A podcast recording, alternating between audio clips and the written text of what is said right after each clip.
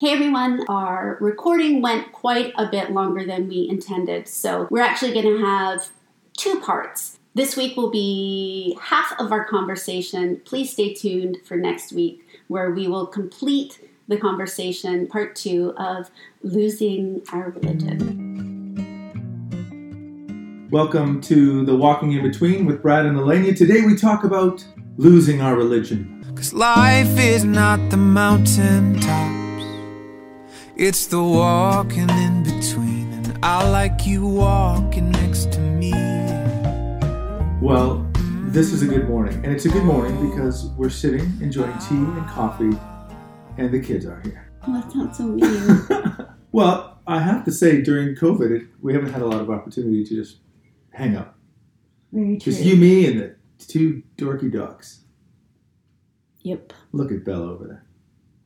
People don't want to hear about our dogs, Oh, babe. okay. Well, they probably don't want to hear about us either. But anyway, um, so just to just to clarify, Lalainia and I aren't leaving the church. I know it's an, an intense title, um, but uh, what we did want to talk a bit about today is um, kind of what it means to walk. Well, both of us walk with it, but uh, what it means to kind of walk with um, depression and walk uh, with a Christian upbringing, be married to a pastor, and have the, the, the heaviness of what goes on in the world, the heaviness of uh, well, news and life, heaviness of family, and the cloud of depression, and what what that looks like to have to walk with that and have it be connected with with your faith. And uh, we've had many very serious conversations in our in our lives in our marriage. Um, but one of the heaviest was you having to tell me that you just don't believe anymore.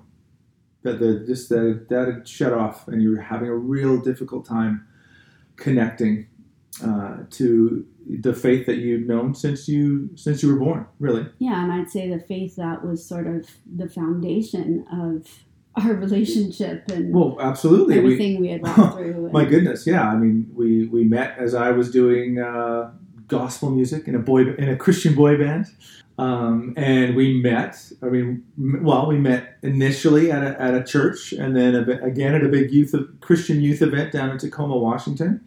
And so, yeah, it was the foundation. Our first conversations were about our faith and our upbringing, what we believed, and all that kind of stuff. You were, you you uh, you know, prior to me even meeting you, were writing evangelistic messages on your running shoes. Yes. Asking me about Jesus and things like that. Well, I, I had always said, actually, from the time I was around eight years old, when I first really, you know, had an experience with God and became a Christian, that I wanted to be an evangelist. Like, I just, what I wanted to do was tell people about Jesus and how much He loved them. And I felt like I sort of had a picture of that in my mind. And as I grew up and I was, you know, becoming a performer performer and falling falling in love with you know acting and all that i i started to see that as you know oh this is how i can be an evangelist i can do what i love to do but i'm going to use it to talk with people and love people well and tell them about jesus so Right. that really had been the i don't even want to say it because it'll give an indication of how old we are but you know that had been the foundation for more than 30 years of my life Right. Yeah. Right. And, uh, and I always remember you talking about the the joke, like the, you had this great connection. Um, you questioned and struggled with it at times, but you always had this great connection of God giving you the gift so that you could act, and you you connecting with God in the way you, you always quoted Eric Liddell, right? Yeah, Scottish oh. missionary and uh, uh, and Olympian. yeah it was whenever i was on stage i i felt like i was in my sweet spot right like Yeah. that was actually what i was made to do Yeah. and i used to always say i felt closest to god when i was performing and i would use the quote um, i believe god made me for a purpose Oh yes. but he And also, made, me fast. And when I run, I feel his pleasure. Yeah. And that had sort of been the foundation for sure of my life. And then, you know, life happened. Yeah. Yeah. And I would say, you know, my first bout of depression with my eating disorder. Uh, though I would say it shook how I felt. I felt depressed and I felt sad, um, but God was never out of the equation Right. of that. I just kind of didn't understand it. I felt I was sad, um, but that there was just something really wrong with me. The focus just always kind of went back on Oh on yeah. myself. Okay. Right. Interest. There's something wrong with you that you need to yeah that with. you know not getting through. yeah that it wasn't God that it was Yeah. yeah, that was And me. I, I remember, and we might have touched on this before, but I, I remember, you know, as a pastor, going to church, meeting with people, giving messages, and and walking with people through difficult things, and I'd see lights go on with them when when they kind of, you know, kind of something connected with them, and I remember trying to give you some. You know, I had all these great answers for what you're walking through and great big picture theology. And I just felt like it was hitting a wall, hitting a wall, hitting a wall. Mhm. So one day, um, well, yeah, so one day we had this heavy conversation of you just kind of saying, This is where I'm at. So, how hard was it to bridge that conversation? Here you are married to a pastor. awful. As you said, our, our, our whole relationship built on, on our faith, centered on Christ. And then, so tell me a bit about what that was like and to Well, approach that. at at the time i had decided to take some time off work because i knew my Mm. depression had gotten bad again and so i was i was in therapy i was working through a lot of stuff um, and part of what i was working through was i think my disappointment in my faith and and not feeling like god was really there or cared or you know and i actually had heard um, about a terrible trauma that a friend had walked through Mm. and i remember it just sort of it just dawned on me in that moment that my faith wasn't big enough to understand why anyone would have to walk through that Mm. and I just could not find God in that trauma that my friend experienced. And that really, I think, sent, sent me on a bit of a spiral, uh, looking at the world, looking at things around me, even looking at my own pain. And so, as I started to, I would say, lose my faith, I, I worked through quite a bit of it in my Mhm. therapy. And I remember my therapist just saying, so what if there isn't a God? And I, I remember literally, if anyone's had a panic attack or have, have if you've ever felt that extreme disorientation, all of a sudden I just kind of got dizzy and couldn't, you know, my heart started, and I'm just like, no, then I wouldn't want to live. Yeah. I wouldn't want to live. I, I couldn't live if, you know, and, and so in a way she kind of challenged me because I was already not believing. Right. And yet this thought of maybe not being a Christian or not believing in God meant I had to die. you know, like in my mind, I was like, I couldn't live with any sort of, you know, um, what's that word? It's Disconnect? yeah, or even just a feeling of of not knowing Right. you know like Right. just not knowing and and so i actually wrestled with that and and i realized i admitted to myself finally yeah i don't have faith anymore Mhm. i do not believe there is a god i do not see god and i remember explaining to you so it took about seven months actually for me Yeah. to And I'm sure that was full of hints.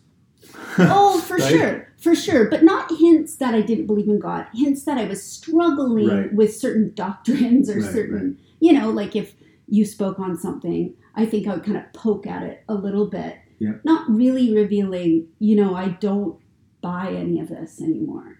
And I remember when I finally told you, I explained it as though why it was so painful because I continued to go to church. We Mhm. continued to raise our kids, you know, in the church and as Christians. Um, but what I said is when I go to church now, I walk in and everything I always understood, you know, all it was like the language That that, you just I took at had face value. well, just the language that I had understood my whole life, Yeah. all of a sudden sounded like gibberish. Right. So it wasn't it wasn't this conscious choice of me listening to what you said and go, oh, I don't believe that. Right. It was like it was foreign Hmm. to me. Oh. It was literally like I walked in and I I could look around me and think, do people get this? Like Hmm. Are they understanding this because Yeah. this just seems like gibberish to me and and i remember explaining to you just how much that hurt Right. like to go into a space where i normally felt a part of right. everything Feeling like that a foreigner and people Yeah. speaking a different language. and all of a Yeah. sudden to be honest i just had such empathy for people who found themselves in that place you know who Right. Find themselves you know hey why don't you come to church with me and they go and they're just like what is Right. going on here Yeah. and so for me, it was this moment of uh, extreme loss, Yeah. like just extreme loss, and and I was full of fear that when I told you, because our whole life and relationship had been founded on our faith, and it had ground been the the rock that we stood on through Yeah. all of our difficulties too. Yeah, yeah. That it you would just look at me and you wouldn't be able to love me anymore. And here we are. We can't we can't pray about it No. because that would be weird. Well, and I remember when you told me that the amount, almost like when you told me you were pregnant with Cadence, who's now just turned seventeen, um, where all eight, like it's like eighteen to twenty years flashed in front of my eyes, and I freaked out as if I have to take all of those. I, I pictured every day like in one moment. I'm like, I can't handle all this, and made all these assumptions of what it was going to be like to be a father. I immediately made all these quick assumptions about what this meant for us, what this meant for our marriage, what it meant for our kids, their relationship with you, their relationship with me, them taking sides, like just all these things in a matter of Mhm. five minutes, and uh, and really walk with it, questioning that for a long time, just Mhm. going, where is this going to go? I because we've both heard so many stories of people who've who stepped away from the faith, um, just couldn't couldn't buy anymore for whatever reasons, and then you hear later that they're no longer there. There's a divorce, and um, there was someone else now. Like I was playing all of those things so very quickly. Like oh, if you don't if you don't believe in Jesus anymore, you don't buy Scripture, then the covenant of marriage no longer means anything to you. Obviously, um, so so why and, and why would you want to keep living with a pastor? Am I, do you think of me as a hypocrite? Are you you know? So I just I played all of those out very quickly. Mhm. Um, and, and you did your best to remind me over and over that that's not. And I, in my mind, I'm just going, yeah, but she doesn't know. She doesn't know that this is going to slowly Oh, eat at her, and she's just she's going to go down this road, and she's going to leave the family. Well, and I think you have had a lot of experience with people who have handled their own struggles that way. Sure. So for you, I think you were just full of fear from all the examples you had in the past. yeah, well, it's Yeah. like it's like watching the news. you, you see the same story over and over and over. You're more likely to believe it's going to happen to you. So I've seen heard the same kind of story over and over. I'm like, that's the pattern. That's the pattern that happens anytime someone steps away from the faith. The marriage Right. is shot. Right. but but I will say, um, I think both of us in that moment were also we were both so afraid of rejection from the other person Yeah. that we just continue to say like no i love you I, Mhm, I love you i don't want to go anywhere i i remember just saying i, I don't want this like Yeah, no, that, i don't right. want to be walking through Yeah. this I, this and and to try and to try and explain to you that it wasn't a choice Yeah. you know like that that was the toughest part for me and i think i'd always i hate admitting it but i think i'd always been judgmental of people who you know just didn't believe Yeah. thinking well you know you just have to have faith Yeah. You know sometimes you just have to go beyond there's no way of describing when faith left me and why it left me Right. except that it was gone and I could not find it anymore. So for me, it was it was a weird time because it was kind of an opening up of realizing, okay, I'm human. Yeah. Um, I am just like other people. Yeah. I am struggling with the idea of there Right. being a God. You know, I had I, I, I never really struggled with that. Right. And and so realizing that you were going, you know, I would say it took us maybe a good month to kind of come together and you know without arguments. Right, right. Just kind of. Oh yeah, because my back was. I was so defensive and so scared that it was so hard to talk about. yeah. Yeah, I remember that. That and yet we difficult. wanted to ta- like i wanted to talk about it because i didn't know what kind of the future was going to look like Yeah. and you i think anytime i wanted to talk about it it was a reality it just hit you this is the reality of the situation Right. i have a wife who doesn't believe anymore Yeah. and then obviously your training and all the you know i i, say- I think all the theology behind what you believe Yeah. Basically that would come into play so i think you would start thinking of all the things maybe you needed to say to me or maybe arguments that i i had against the faith Yeah. you needed to counter argue but Right. really it was more just like we had to just come to terms with where i was and where you were and that it was a different place Yeah. Yeah. Well, I'm. Yeah, and I, I remember. I'm one of my other big fears was the issue of, uh, am I going to lose my job?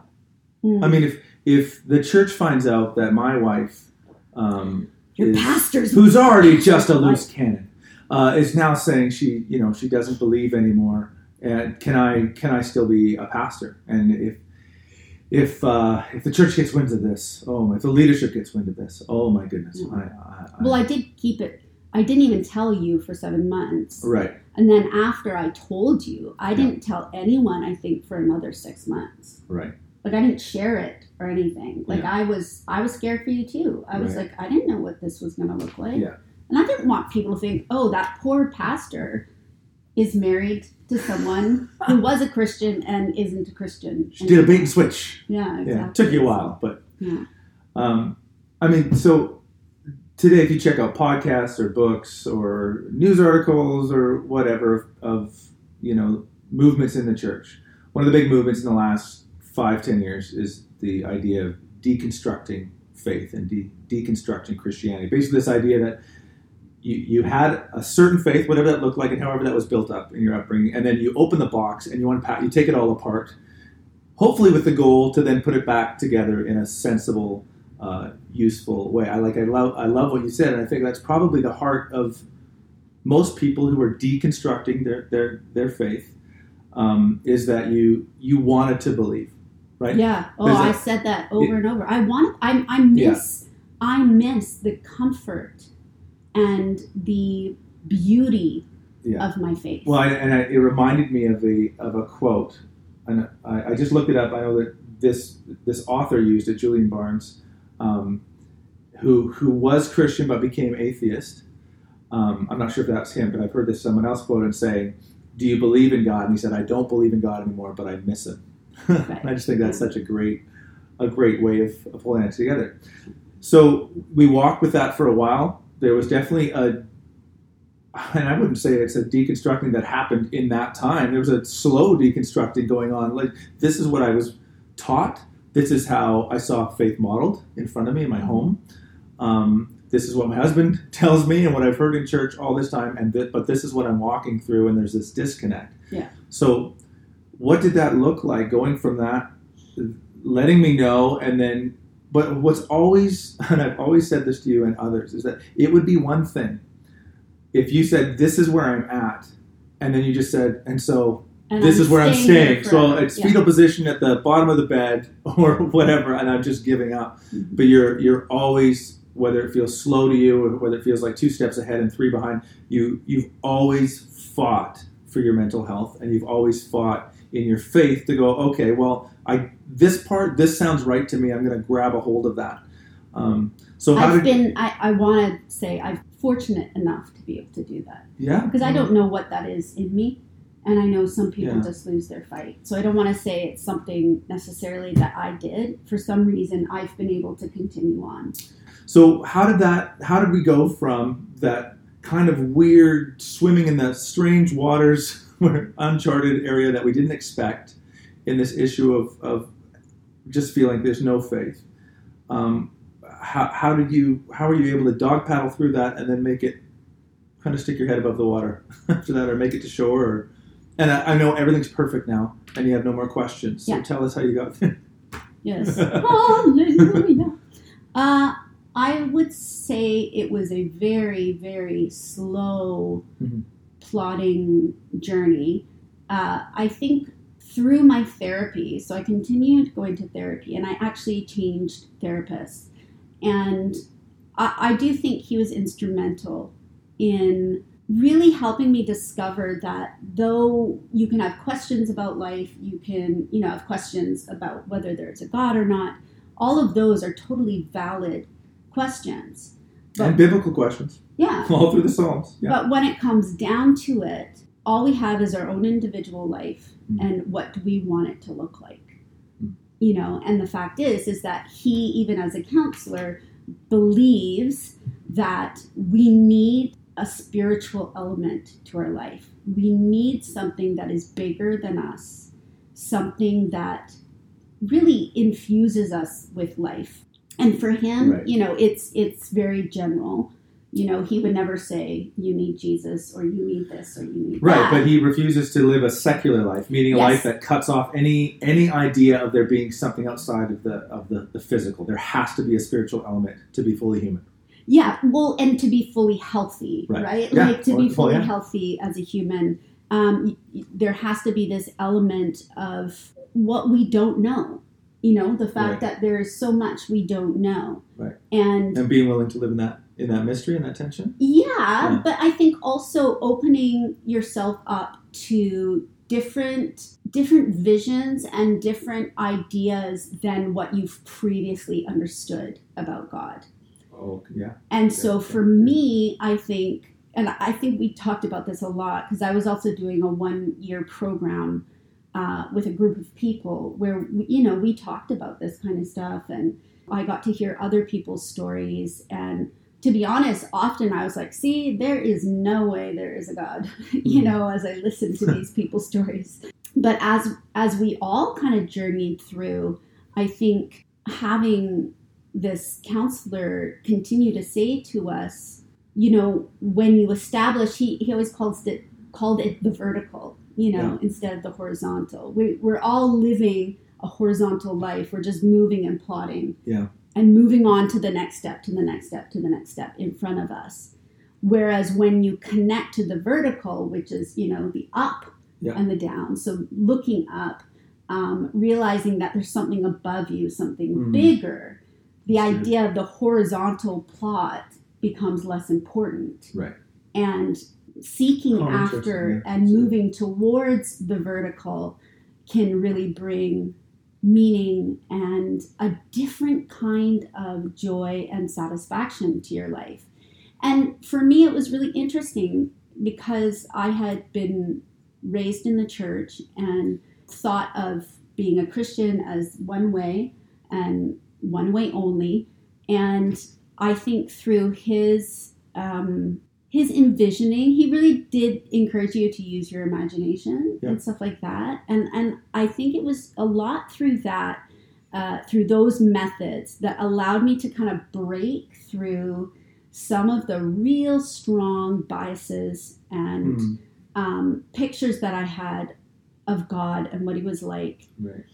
and opened me up to what I now call the bigness of God, like just Mhm. how Oh, that's big God is, and the fact that we try and you know put a narrow scope and and make Him in our likeness, you Right, know, yeah. like the so the thoughts I have about God must be must be true Right. instead Or going- even that you've been taught that Yeah. that that because what what often happens is that you get if you're taught a very rigid version of God and a very rigid version of the faith, one of those bricks comes out and is questioned, and the whole Yes. thing can. And then many have gone, "Oh, if that's not right, then it must all be." Well, it could be just be that that wasn't right. That wasn't the Yeah. right angle, and so we need to kind of look at. it. yeah that was sort of the beginning of at least opening my heart up again Hmm. to the idea of there being something bigger than just me please stay tuned for next week where we will complete the conversation, part two of losing our religion. Cause life is not the mountain tops, it's the walking in between. And I like you walking next to me.